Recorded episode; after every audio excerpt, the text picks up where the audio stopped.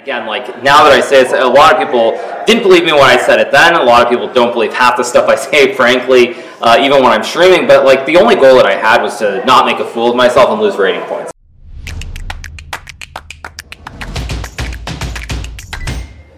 All right, here we go. Another episode of the C Squared podcast. We have an exciting one. We're here after the American Cup just finished. Just a couple of hours ago, we have the two winners with us uh, Grandmaster Hikaru Nakamura and Grandmaster Irina Krush. Guys, welcome to the show. Welcome back to you, Hikaru. You've been uh, on the podcast previously. Let's start with the tournament. Sure. So Talk about it. Yeah, as far as as far as my event went, it was very difficult. I mean, it, it felt smooth for the first couple of rounds. I won in classical chess against both Sam Sevian and Lenier Dominguez. Then against Wesley, I mean, I had this very tough first match. The second match was very tough, which I lost. And I, I won today another very, very difficult match where it seemed like whoever made the last blunder would lose. Um, so I'm, ha- I'm very happy that I won, but it certainly wasn't easy. Yeah, Irina, uh, your uh, trajectory seemed uh, quite smooth, it felt, but you did meet this incredible opponent, Alice Lee, on the way. Yeah, so Tell it's like two years in a row that we have kind of a similar scenario where I'm facing Alice in uh, the finals of the champions bracket, and then I face her again after she gets back from the elimination bracket. Um, you know, in a way, it's not a surprising scenario, right? Like it's definitely something that is plausible that can play out. Although, of course, it can also be very different, right? Because you're not guaranteed to get there. Um, so, yeah, last time I was able to win all my games in the classical uh, without having to play any shorter time controls, and this year was definitely more challenging. I mean, actually, the critical moment for me was the finals of the champions bracket, for sure. Like that was like a, just a very difficult day, you know, where I was trying to win with the black pieces. I really thought I had a good chance to just kind of seal the match there, and when I didn't, and I almost nearly lost, even, um, and then I had to come back again, and that was worse with black, and I was like you know, I would say on the verge of losing, and then I pulled that one out and win, and then I have to go on to kind of win again as white. I mean, it was just like kind of a, it's a day that you're going to remember for a long time. Yeah. And it almost felt like you guys at some point were expected, or at least it felt that way, the energy felt that way, that you guys were expected to finish the championship, get the title, and then you didn't. And then you had to go back to the drawing board and, you know, uh, regroup and things of that nature. Like, tell, uh, tell us about that. How Well, I mean, I, I guess I'll start. I, I think for me, um, a, a lot of people have wondered, like, what happened. Actually, I'll, I'll, go back in time. A lot of people have wondered what happened when I played this game against Ding Liren and the final final round of the candidates. And I had this feeling when I was playing that game, was sort of like I just wanting the event to be over, just wanting it all to be over. Like, it wasn't even about the result, like winning, drawing, or losing, but wanting to be wanting it to be over. And I felt like yesterday I had that same feeling when I played Wesley. It was like I'm just expecting it to be over. Like, uh, of course, the only way it's over is if I win, but I'm, I'm sort of expecting that. And then there were some critical moments in that first game, first uh, tiebreaker game where it didn't didn't work out for me. And then when I lost that, obviously the second game wasn't even close. And so I had this feeling, and, and then sort of to regroup. I mean, I, I actually didn't do anything with chess last night. Uh, I didn't do a recap. Um, I basically just went out. I played pool. I had some beers, and uh, just forgot about everything. And so for me, it was just resetting because coming into the event, and again, like now that I say it, a lot of people didn't believe me when I said it then. A lot of people don't believe half the stuff I say, frankly, uh, even when I'm streaming. But like the only goal that I had was to not make a fool of myself and lose rating points in classical. chess. That's the only goal I had. So when I put it in perspective last night, where not not only did I not lose points, but I gained gained points in classical, um, that already was a victory. So I just sort of forgot about everything else and the way I'd gotten there, and um, and just reset. And I, I found a way, but still, even today, I mean, there were moments when I probably could have lost. I, I was curious about this moment earlier in, in your tournament because you, you had drawn the first game against Lenier. And this was the second match, right? Yes. And then you're playing with the black pieces. And we see often in these matches that a, a, quick draw happens, goes to a tiebreak, where you would generally speaking be the favorite against Lenier. But instead, you played a very risky opening, opening the Kalashnikov. It felt almost like you kind of planned to win that game with the black pieces rather than going for a tiebreak.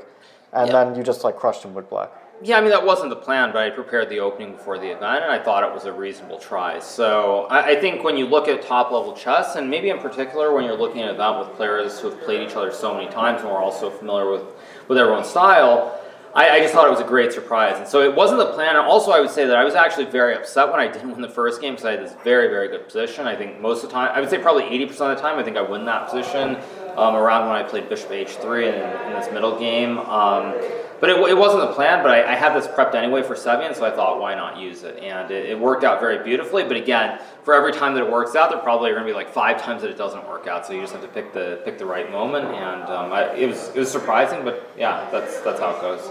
And you were also the only player to win a classical game for was it the entirety of the event? Did anyone else win a, a classical game No, in the event? no, no, no. It was Yeah.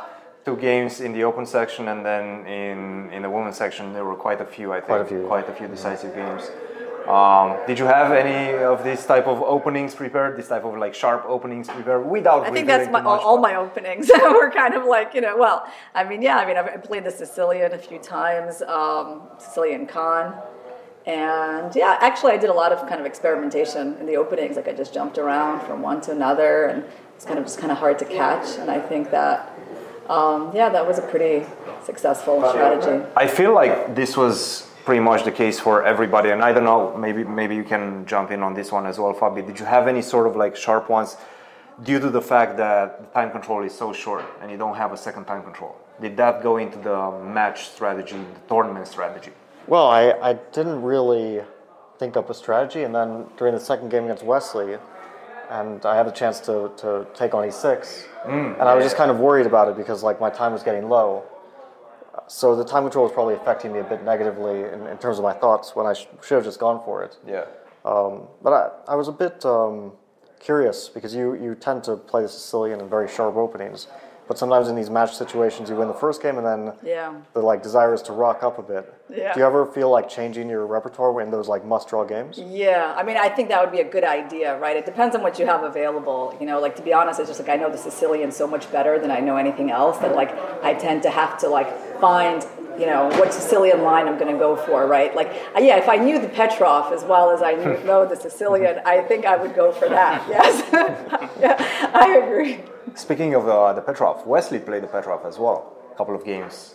Uh, that was completely unexpected, yeah. Uh, is, is this the first time he plays it's, the Petrov? It's always or- a surprise for me when like Berlin players change because if you're a Berlin player, it feels like why would you ever change? It's just such a solid opening, especially in these matches. But it seems like people also want to experiment a bit. I was also surprised when Wesley switched to Petrov and when you switched to Kalashnikov. Um, but yeah, it's like from a white point of view, it's it's a real pain. What's pain to Sam came up with some ideas, yeah, in the Berlin in his match against Ray. It Yeah, felt like he got like he was going for the three end game. That was I was games, impressed that he was going for very very direct lines and, and finding some chances. Yeah. yeah. So if you're going for the most solid line as black to make a draw against E4, what would be your choice, Fabi? Like assuming I, I know it perfectly, which I which I don't, then it would be the, it would be the Berlin. The I feel like that's where you, the opponent has the least amount of leeway to create winning chances or like opening chances. Uh-huh. Yeah. But I, I think like Hikaru would be a much better person to speak on this. No, I mean I. Well, I would say if you if you can know it perfectly, the Petrov is the best. But that's only if you know it perfectly, because there there are more chances to confuse the, the issue and make it very complicated in the Petrov than the Berlin. So it's a Got smaller it. Window. it's- but if you know it perfectly, I think the Petrov is, is Uh-huh. objectively the, the best. Well, you avoid the entire Italian, which is like a lot of people's refuge for finding. Some, Oh, what about against D4? Well, I'm sorry. Give me some Like- advice here, Fabi. No, I, I think a lot of people have like switched to the Queen's Gambit accepted because it's so direct. You avoid the Nimzo, Mm-hmm. Yeah. you avoid the the Catalan, and like when I was working with Rustam, he was like, "We're going to kill D4 with the Queen's Gambit accepted," and then everyone made fun of me for playing the Queen's Gambit accepted.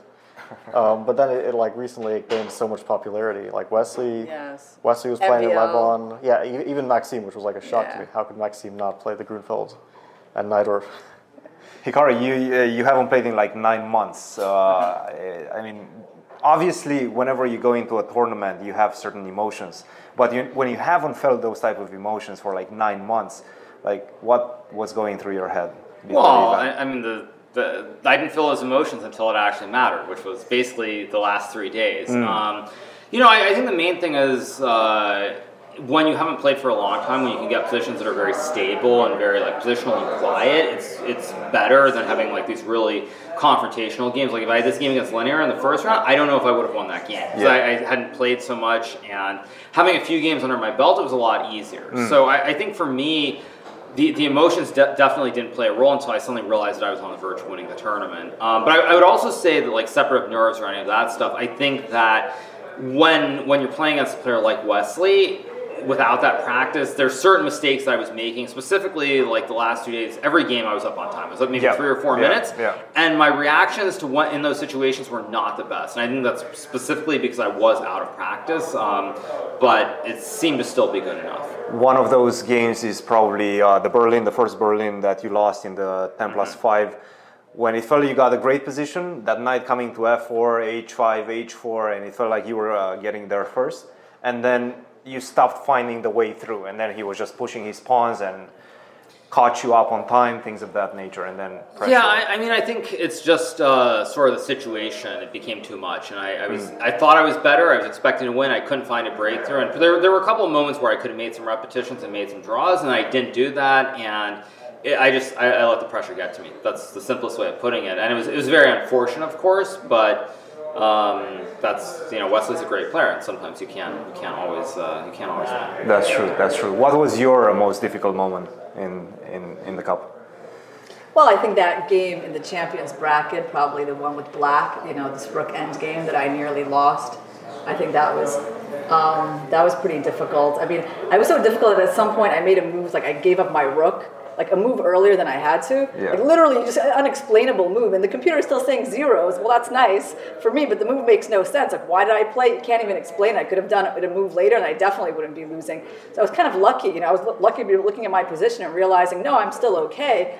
But yeah, I mean, you can feel that something is like wrong in your in your head if you're playing moves like that. Yeah. Did you Yeah. see a clear win for her in that endgame? No, no. Okay. And when I looked at it with the computer, I mean, honestly, the computer is like plus seven or plus eight is based on like some one move, and if she doesn't make that move, she can actually lose. Which like, Yeah. so it, it was not really like that obviously winning for her at all, and especially in this time situation. Yeah, that was fortunate. Yeah, it looked it looked rather scary. Two pawns barreling down. I was Yeah, also- like there was some ro- move rook a5 that you yeah, had to see. It's always move by move. yeah.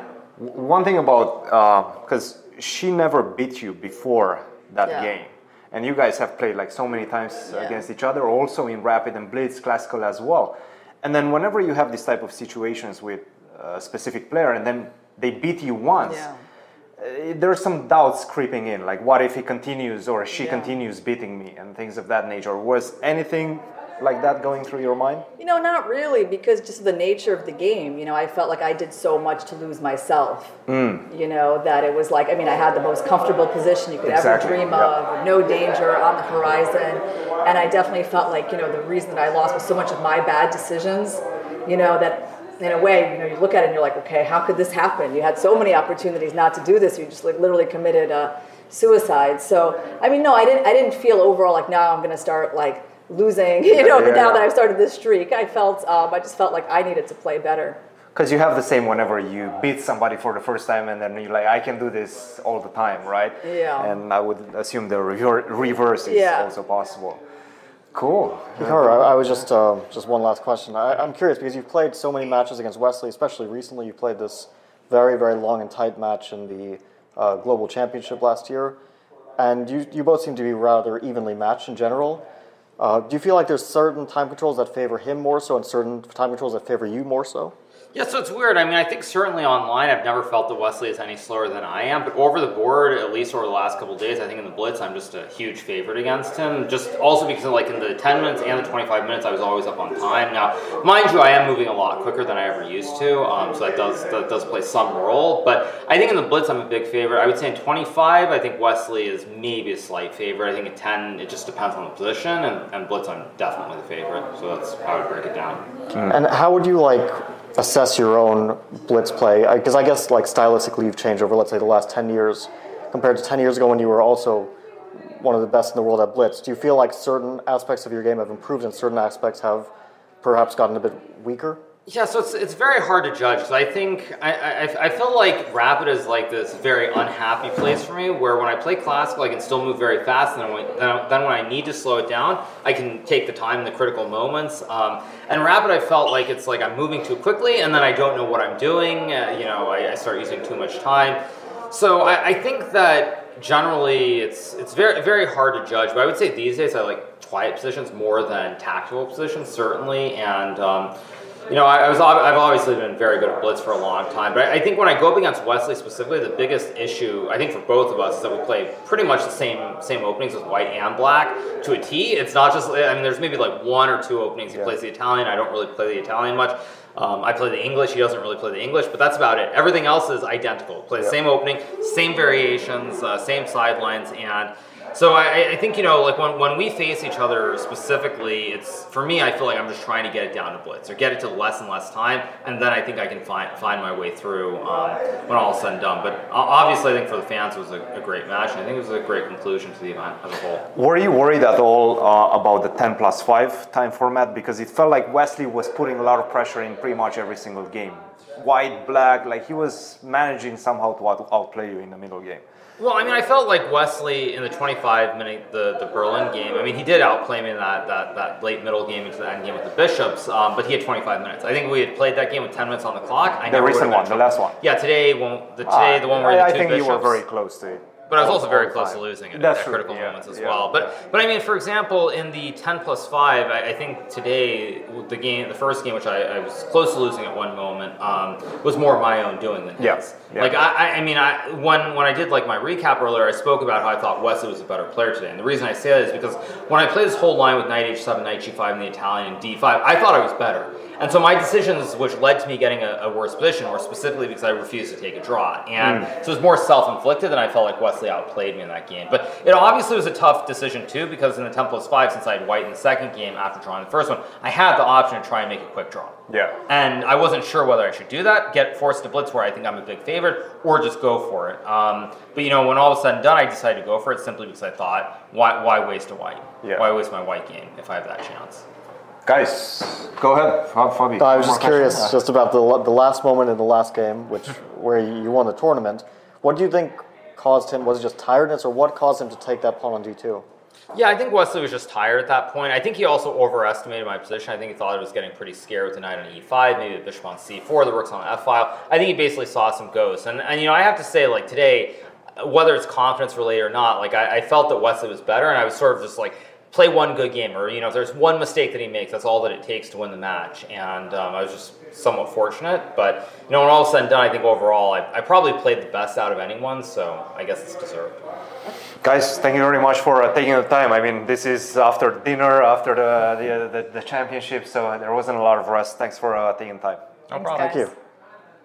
All right, here we are. We're back. Uh, we have Mr. Yasser as well as international arbiter Judith Sztaray, who uh, conducted the event alongside Chris Bird. Judith, course. welcome to the show. Thank you. Yasser, you've been on the show before, so Thank I'm you. still going to welcome you. I, I'm, I'm shocked that you've invited me back. I mean, well, uh, Me too. Yeah, I was trying to because- convince him. I'm Like, like, what Best shows, happened? best shows. Oh, I know what it is. What is it? I offered uh, my apartment as a place to do the podcast, and you felt obliged to. There you go, me. there you I go. mean, you know, it's not nice I'm to ignore returning the those. favor, but Thank you. you guys were a bit uh, loud in the back. I mean, Yes, you guys uh, are having a lot of fun. What's happening I- here? Well, I've got a full house. In truth, uh, the American Cup.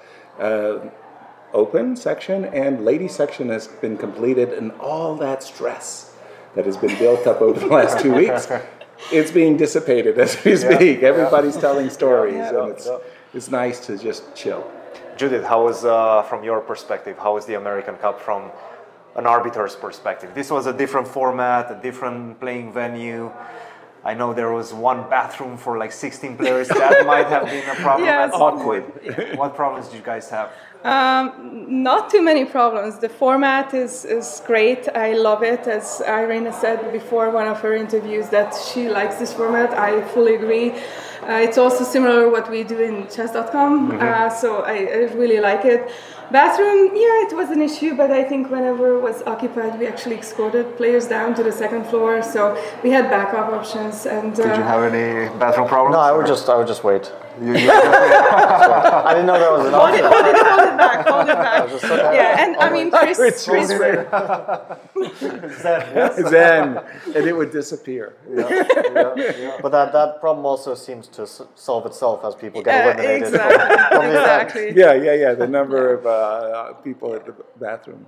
You guys had, uh, we, we saw it on the camera. I think Irina at some point uh, when she almost flagged against Alice Lee. And then she was saying something, I believe, to you or to uh, Chris. I'm not. No, it sure was a general dislikement of the voice. the light? that- Okay. No, the, there were um, some discussion on the other side of the room, uh, and she didn't like that. That she's being disturbed Hmm. under time pressure. So I fully agree with her. There was Chris acted fast and uh, resolved the problem, and that's it. Yeah, and I feel this was one of the problems, right? Because you guys had to balance uh, the end time of one portion, Yeah, one format, yeah, with the start yeah, time of a different exactly. format. So Yeah. I would assume this was a bit of an issue. Yeah, but at I mean, it, it, it got resolved fast, and you know, it turned out well for her, right? That's good. That's good. Yeah. What is the uh, like biggest dispute you've had to, to resolve during a chess game or a chess tournament? This chess tournament, um, there was really not a issue. The one time was that uh, between Wesley and and um, and Hikaru, there was a threefold claim, and I actually didn't know the rule perfectly how that I have to make the, in you know Wesley, uh, Hikaru paused the clock, claimed the threefold, and uh, told me what the move is, and I thought that okay he can make the move, and um, Chris later told me that nope he has I have to make the move because if the player touches the piece that's still even though under pause clock and under claim. You know, but um, then then it happened again, and then I, I did it correctly. So- h- how about generally, not just in this event, but in, in general in your practice as an arbiter? Have you resolved over any any big disputes? Uh, well, there are always big disputes, and every dispute is the biggest dispute in players' eyes, right? Uh, I guess uh, if you if you do blitz and rapid, it's always harder, right? Because the player's not notating, and you have to be more attentive, and and also especially if you are not the only arbiter on one board, then then it's always you have to pay attention, right? So.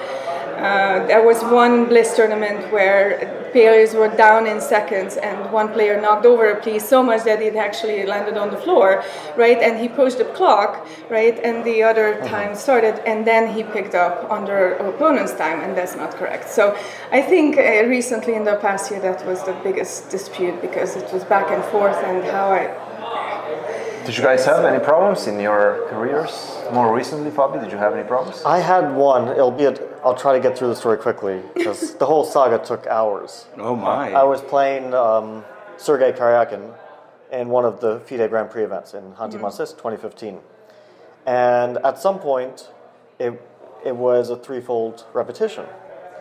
And I didn't realize it, that I had just gone to a threefold repetition. I was on the better side. Sergei realized it, and uh, he went to the arbiter, made the, uh, Claim. made the claim. Arbiter checks the score sheets, says, oh yeah, it's threefold repetition. Okay. I go back, I shake Sergei's hand. Then I check my score sheet. I'm like, wait, this is not a threefold repetition.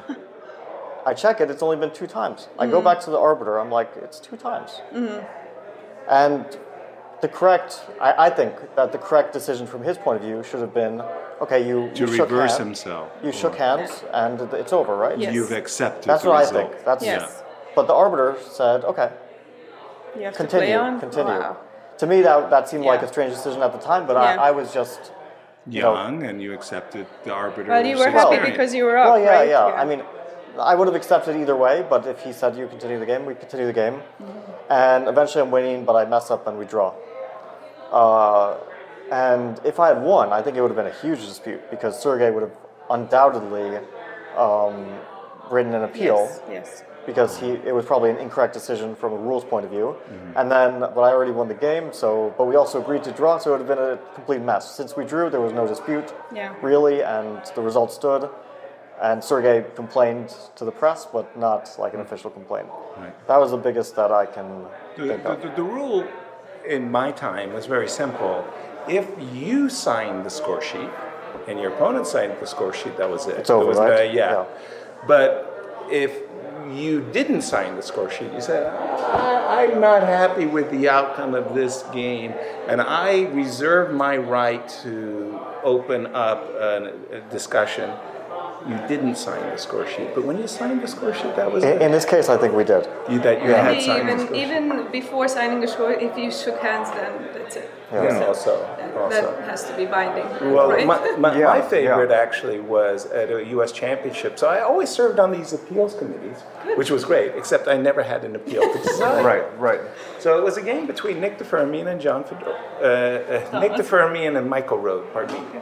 John Fedora was on the appeals committee, and we were watching this game of the U.S. Championship. So no question that Nick is winning.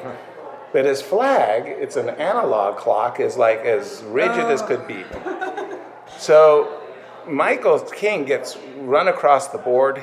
He goes and he knock, and he goes to press the clock, and he accidentally, it wasn't deliberate, he knocked over his own king, and uh, his king is prostrate on the board.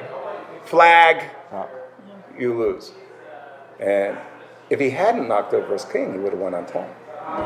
But the, the, the, the piece was over. So the arbiters got together, they got together and said, okay, we're going to give some extra time. They didn't say how much.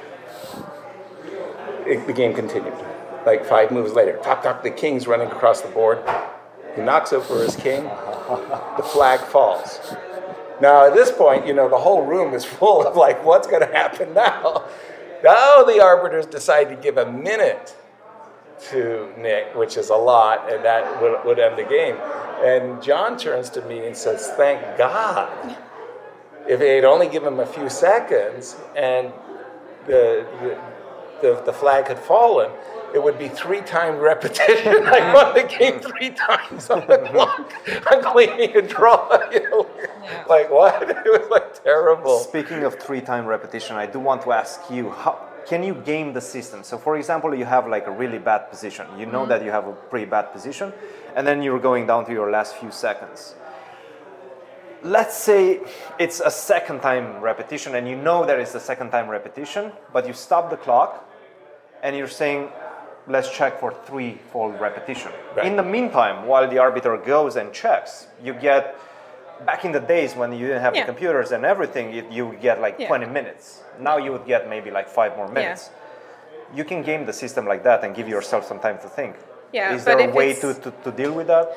Well, eh, there's not really, right? You have to check it, and if the claim is not correct, not threefold, the opponent gets uh, Some one or two minutes, or depending on time control of the original game. That's I, it. I remember it was an instance in the Olympiad between uh, Russia and China in, Yeah. in the women's section, Yeah. 2018 or 2016. And she claimed threefold, super difficult position. Yeah. While they were checking it for like 10, 15 Yeah. minutes, she was like this, Yeah. you know, trying to figure out Yeah. the position. Like she knew the, the, the, the There's claim really was nothing we can really do. bad. If Can't the, can't the arbiters um, tell the players you need to step away from the board? I think that's a reasonable, but I don't know. Honestly, I have to look it up. But uh, It's but a loophole, yeah? Yeah, It- it is a loophole, so that would be nice to close it. Um, yeah, it is. I mean, there's nothing really we can do, right? Uh, the player claims the threefold, we have to check it, and that's it. There's no like they can do it over and over again. It's not like illegal move and you lose it the second time and everything. One of the most famous Like a fair play, about- yeah? It should be a fair play yeah, violation. Yeah, so kind of if you see that it's a fair play violation, then you can warn the player to, Yeah. to stop doing that, Mm. right? If it's repetitive really fast. Like today was a good uh, threefold. Um, example. yeah, yeah. No, no, no. It was in the Blitz tournament, a side event, right? Oh. So we were playing under Blitz conditions, right? No, and two arbiters over 29 bo- or 13 boards or whatever, how many boards there were there, and uh, and Vasif and I don't know who was the the opponent. Raja Harshit. Yes, and Raja. Uh, player?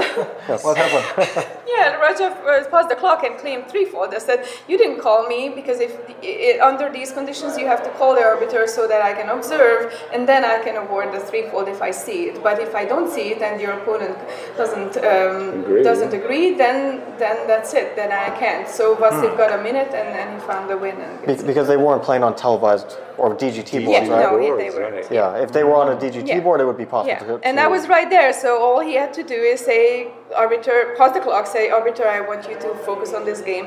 Unpause the clock, make the Yeah. three-fold right, and then I could have.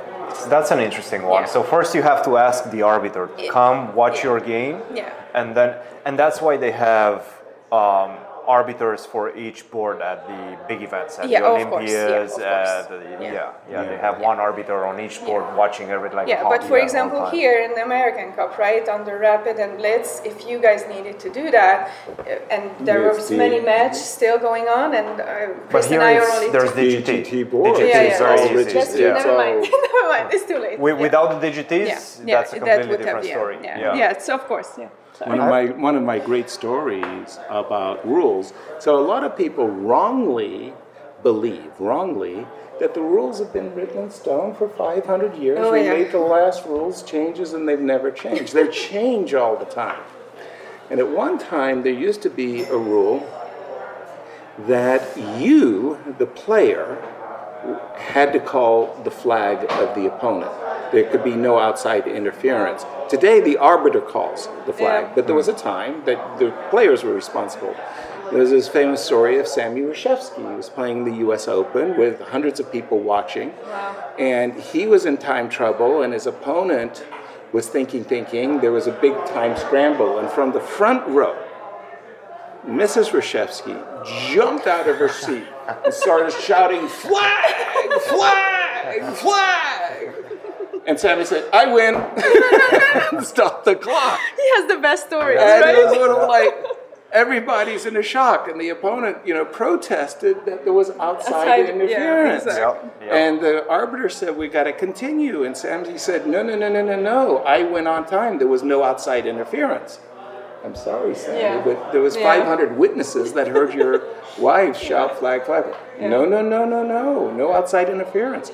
According to Talmudic law, my wife and I are one flesh. Sammy was awarded the win.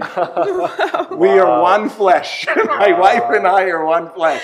Just keep that in mind. You have for the your best future, ever, fu- like, fu- every for your future matches. I'm trying to remember. There was because I, I once got this book of um, Paul Benko's Yes. autobiography. Really great book. yeah, really. Jeremy Silman. Yeah, Yeah, yeah. yeah. It uh, first included his life story and then all his studies, games, and annotations. everything. Amazing. And he had a story with with Reshevsky because I, if I'm recall correctly, they were not friends at all. Uh, no, nobody was friends with Sammy. Yeah. Sammy was not w- in polite company. and he had a similar story about, and they were also both time trouble addicts, right? Truly. And I can't remember the story, but they they had a story which involved time trouble and which involved an arbiter dispute. But I think in this case, the arbiter was a friend of Reshevsky, Right. and so the dispute was that uh, Pal Benko was saying, well, they're colluding together. It's a bias. uh, But I, I don't remember the details. I was actually hoping that you might I don't know one. those details, but uh, one of my favorite stories on that uh, was Mark Diesen. Mark Diesen and Sammy Reshevsky were playing in Lone Pine, California. These were great open Swiss events that were, you know, very nice events. And Sammy said, Are you playing for a win? Which we have always interpreted as offer of a draw. So Mark started thinking and got down on the clock and stopped the clock and said, I accept the draw. Sammy said, I didn't offer you a draw. And when there were other people who were witnesses, and Sammy said to Kashdan, Isaac Kashdan, they're lying. Sammy, they're lying. So, Sam, so Isaac Kashdan said, You got to play. You got to continue play. Yeah. So there was Mark, you know, really having to play on time, you know, like move directly. And then Sammy got into time trouble. And they had some very strange time control. Think 50 moves in two and a half hours. It wasn't the 40 in two or something like that. So they started banging the clock and they went up to move 60. Okay? So they're banging the clock, and I was watching the whole thing, and there was a white pawn on A4 and bang, bang, bang, bang, bang, and somehow this pawn just kind of got shaken off the table. I mean, it just disappeared. It just kind of vibrated away all by itself, right? And the final move was, of course, Sammy is black playing Queen B5, slapping the clock and the flag. Yeah, flag. flag. You guys made the time control. Now you got to re reconstitute the game. There's Score no sheet, So there's the table over there, but now they started, you know, with the score sheet E45, etc. And as they're getting closer and closer to the position, There was There's pawn. no A4 pawn on that board, but on this board, the There's A4 A4 pawn pawn. is still there. Hasn't moved yet. right? It hasn't and, moved yet. and it's sort of like you have to seal your move. And Mark Diesen was like, takes me five. and he wrote it as clearly as he possibly. He takes me There is a pawn there. There is a there is definitely a pawn. Oh. But you have to have seen those games where the pawns do kind of move off the board. They, they don't they don't stay on the square that they were stuck Those to. things don't happen anymore. Yeah. Oh no, no, no, no, no. I mean, that, so there was recently a tournament. I don't know if you were following this, the Armageddon Championship in, uh, Berlin? In Berlin, Berlin, yeah. right? Yeah. Oh. And it ended Yeah. with Armageddon games, no increment. right. Lenier played a game against uh, Andrew Tang. Angry Ten. He also played a game against Ray Robson, which, but it wasn't as dramatic, but it also ended in a similar way. But against Andrew Tang, they're getting down to seconds. It's a rook end game, and then at some point, all the pieces are like, Bang, bang, bang, bang. like they're just all, Not on the squares. Yeah. all, not even on the squares. They just all leave the board at the same time. There's no more pieces on the board. The pieces are rolling around. You don't know where anything is. Right. Um, I think Lenier gets flagged, and That's that- it. That's the game. I guess. That's guess the Armageddon. there was no chess. Like it was similar to this um, World Cup game um, between Olya Badelka But and, yeah, yeah, I and remember that. um, who was the second player? Uh, it's funny because I was coaching Badelka for. Uh, Yeah. She she was still on my team, so we were discussing in between games. I, I'm trying to remember the, the, the name. I am I'm having a lapse. Maybe it'll, maybe it'll come to us. But It's gonna uh, come to us. that- Everybody knows about that game. yeah, it was it was another Armageddon game, and all the pieces are just on. the- They're they're not upright. They're just rolling around on the board, and uh, and Badelka wins, I think, in the end. But the last few moves were not chess moves, and there Right, was, they were uh, just bang, bang on the clock. A lot of like public sentiment was this is not chess. This is Right. some- Yeah. The problem is when one player starts doing those type of loopy moves, Right. the other one responds the In same. the same way, Like, yeah. You start to do it, I'm gonna do it as And- well, and then Yeah. it turns into a complete mess. and that's this the problem. slap fest, uh, slap fest on the clock. Yeah, Right. But, yeah. but correct me if I'm wrong. You can call an arbiter at any moment that an illegal move is played, right? That a move is not yeah. executed Yeah, from one absolutely. square to Pause the clock, come get the arbiter. Yeah. yeah, So it would seem that players would know this by now that you call the arbiter Yeah. and you, they get caught up has- in the moment. Yeah, is what yeah. happens, right? I think the heat of the moment, you do you don't want to be the one stopping the clock, right? Right. I, I, I don't know. There's something like But you then want it to also continue the game, you want to advantage make to the your moves. opponents. Think about the position, right? If while you still call the arbiter and Yeah. everything. I think a lot of players doesn't want to stop the clock because if they feel that okay, They don't that know how the position, the Yeah, assessment of the position yeah, is. They don't want to stop. Yeah, But- it's but a decision. It's a decision that if, you either if make someone or has in an Armageddon game, let's say it's five seconds each, they're, they're both about to Yeah, run out of time, can do a lot. and they make a move, the piece rolls off the board, and they press the clock. That's an illegal move, right? That is Wouldn't the opponent get extra time for that? Which One would be, minute, yeah. Which would be game deciding, Yeah, right? one minute, and that's Yeah, how Vasif because- won today. Right. Yeah. It, would it would really clear up these whole scrambles. Yeah, like yeah, yeah, yeah, yeah. Yeah. Nobody, nobody would be Yeah. carelessly I mean, placing their pieces won today because he got a minute and he found the mo- Yeah, moves exactly. under one minute. Did he? yeah, he won. He beat, he beat Raja Yeah. Harshit in the, Yeah. the game that. Because I gave him one minute because Raja oh, Oh, was uh, not, yeah. not Wesley. Oh, I, I was like Vasif. Vasif, Vasif. I thought you said. Wesley. No, no, like, no, Wesley. We were watching. No, no, no. No I wasn't there today, right? Right, most of the games, right. yeah. I remember uh, uh, FIDE World Championship for rapid chess, and it was between Gary Kasparov and Evgeny Bareev. It was played in France, and it was a big playing hall, and the hall was packed. And there they were on the stage, and you know it was kind of one of these thirty-minute games with no increment, and it was bang, bang, bang, bang, bang, and the whole screen froze. Like no moves were played. Bang, bang, bang, bang, bang. Shaking of hands, signing of score sheet. An exultant Kasparov walks off stage. And everybody's like, well, what, what, what happened? Well, what happened? It was a DGT enabled board. But Kasparov had, was white. He had a pawn on f3 and a white king on g3. And black had a rook on a3. And Kasparov played f4, which was illegal, and the DGT board didn't process it. Right? And it was just stuck there. It didn't allow the move f4. Didn't show the move. and they went bang, bang, bang, bang, and they signed the score sheets and everything like this, and that was. It, it was an illegal move. Gary won the game and he won the world championship. So, so what is actually the rule? If, if someone makes an illegal move and their opponent doesn't notice it, let's say you play f4, like like in this Yeah. example, and the rook's on a3, and they play rook to a8. Does the game continue after rook to a- a8? Yeah, it, it continues. Like if you're still in check, you have to resolve the check, but otherwise, yeah. But can, can the black player say, "Sorry, I made an illegal. I it was an illegal position. Let's go back to that position." Can the black player do that? That's an interesting question. Hmm. Let me think. Because I, I heard something, and I don't know if it's according to the rule book. I heard there's like a five move rule. Well, under Yeah, certain that's tank what I control- wanted to ask. Under certain normal time control, yeah, but in under rapid or blitz, that's not a fire. That's not a Okay. rule. So my Yeah. understanding is we start the game. Uh, you and I are experienced grandmasters, but the king and queen are the wrong squares. And we play, as you said, five moves, and I think it is five moves. And I go, oh, geez, I'm sorry, the king and queen are in the wrong squares. And you go, no, let's keep them that way. So that would So stand. uh, and and it's ten moves and the classical time control. Yeah, Yeah. ten moves. Yeah. Ten moves. ten yes, moves. ten moves. Ten So if somehow we managed to play without noticing that our the piece, king and Yes. queen were in the wrong squares. Then Then after after te- ten moves, it stays. it- Before can, ten can the players agree to change it back, or does it stay? uh, after matter? ten moves, you cannot. Before ten moves, you can. But what happens to castling? well, you got a castle. I, well, you you can still castle with the same rules, right? Just the other side, right? So, You can castle queenside by playing king b1, rook c1. uh, yeah. It's it's weird, I right? know, I it's think Does of it it, your king like is on D1. Fischer random, like king, Hey, but think of it this way: if same your like king is on Random, D1, you can castle, right? but it wouldn't be it wouldn't be like kingside. It would be like king c1, rook d1, not king b1, rook c1. so you have a white king on D1, and Yeah. you want to castle queenside.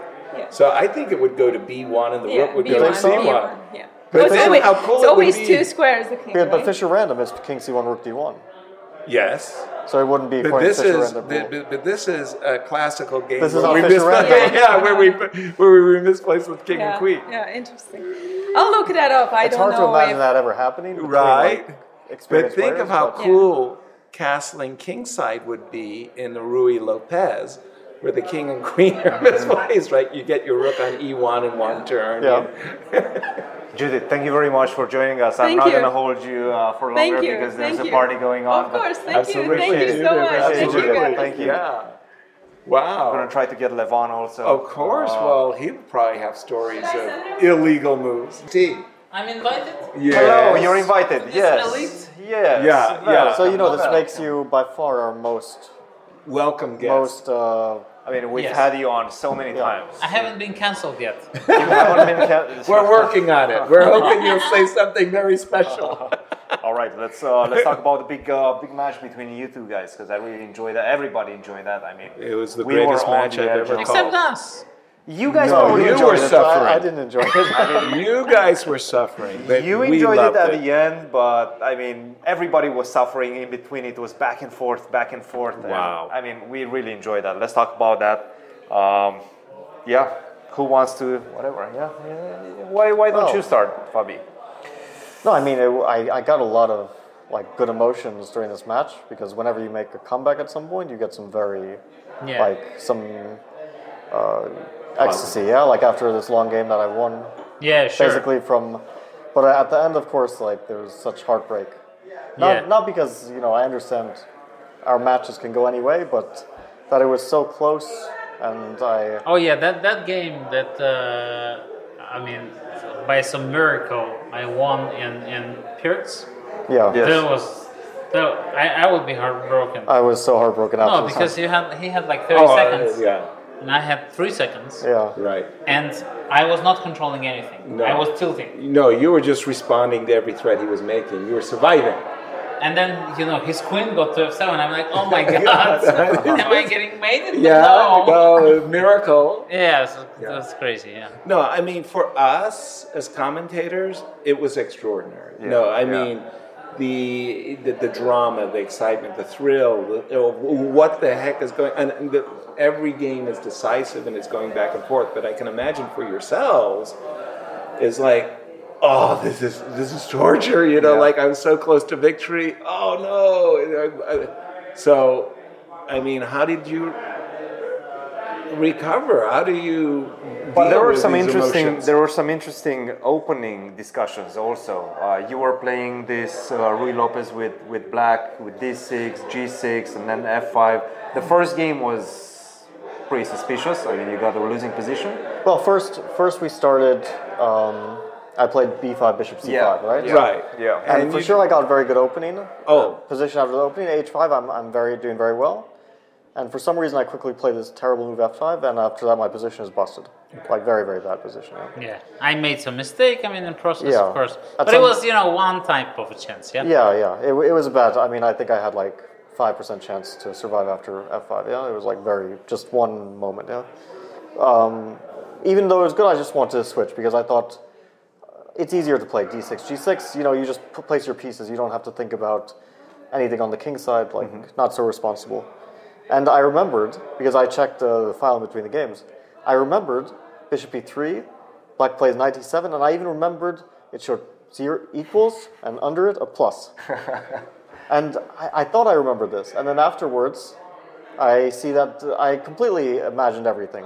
There was no note that said 97 black and white. This is just in my imagination. Invention. But I, I was so sure of it that I played it twice. you know? even, And I made the same mistake twice. Yet it was C6, yeah? Yeah, yeah, yeah. Even after losing the first time, I was still convinced. So I must have been. I must have been better.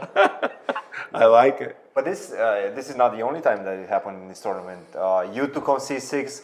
Hikaru also played this suspicious Kalashnikov with Wesley twice, Right. and he got like losing positions both times. But Even he was like, Rossolimo, no, or not Kalashnikov? was it Rossolimo? Oh, Rossolimo, yeah, Rossolimo, yeah, yeah. The Rossolimo, yeah, yeah, the Right. Rossolimo, yeah. Eh, the structures became Oh, the almost C5. like a This is- Sveshnikov, this is a yeah. terrible move. Yeah, Right. yeah, yeah. And he was playing it so confidently, uh, Right.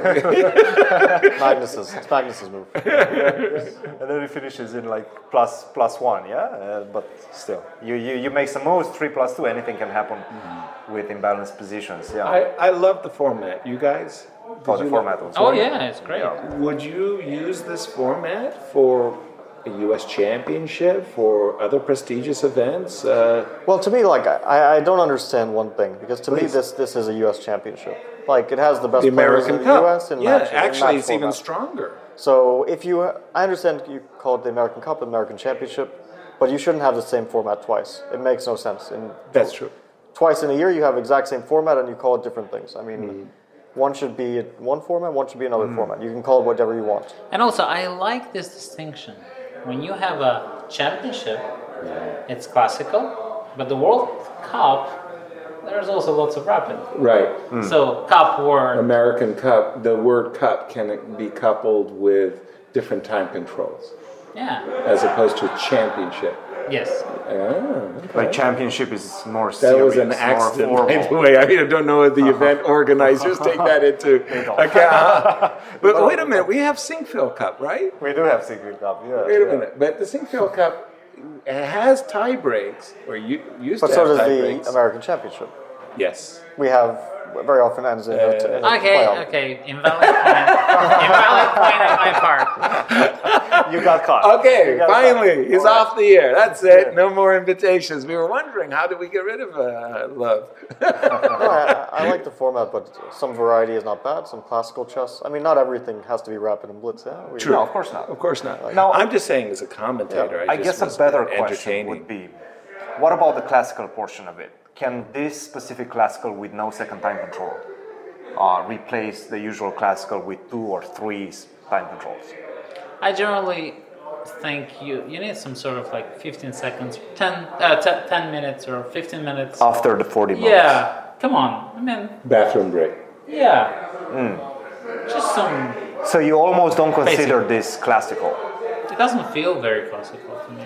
I, I actually think it has the opposite effect because when you shorten the time control to like blitz or rapid, then you have a lot of decisive results. But if you shorten it but keep it classical, then you have tremendous amount of draws. It's hmm. usually the case because people play very safe. Hmm. You can still play very safe when this is kind of 90 minutes, Yeah. but you don't want to get into time trouble, so you don't take uh, kind of extreme risks that you might. Uh, Interesting. Because there was a lot of decisive games in the tournament, but not a lot of decisive classical games, Yeah. especially in the I think Open. actually just in this format, just to eliminate this classical portion, make it rapid matches, and make it like shortening rapid matches. It could be So basically, elimination bracket pretty much all the way through. Yeah, why not? Why not?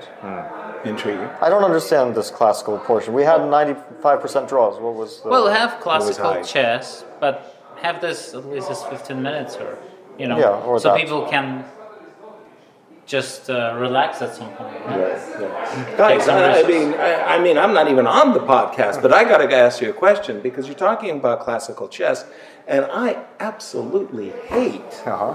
the time control for the World Chess Championship match, as I hate the time control for the World Championship Candidates Tournament. There's no other tournaments in the world or matches that use this three time controls of 40 and 2, 20 and 1, 30 plus 30. Up till that time, you're not using the increments, and there's no other tournaments in the world. And now the World Championship match is being decided by a time control that nobody plays. What's your thoughts? I mean, come on, guys. You've I played mean, it. You've played uh, that time control, so Well, we, in that particular we've all setting. Played, we've all played it, yeah, I guess. But um, With yeah, those I, in I don't understand one thing. Like, why why does FIDE they have some uniform classical, uniform rapid? Instead, we're playing everything is different. Yeah, every time Every we play. time. Sometimes we play 90 and 30 in, in FIDE events. Sometimes we play these like three time controls, like you mentioned. right? At least have some sort of uniform for classical, uniform for rapid, uniform for for blitz. blitz. I mean, it's normal, right? Right. So the reason I complained so vociferously just now is because of the tournament he won in Dusseldorf.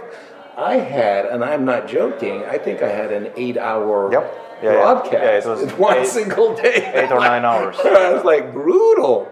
I was enjoying watching. Oh this. yeah, right. Watching. Thank you, Laurent.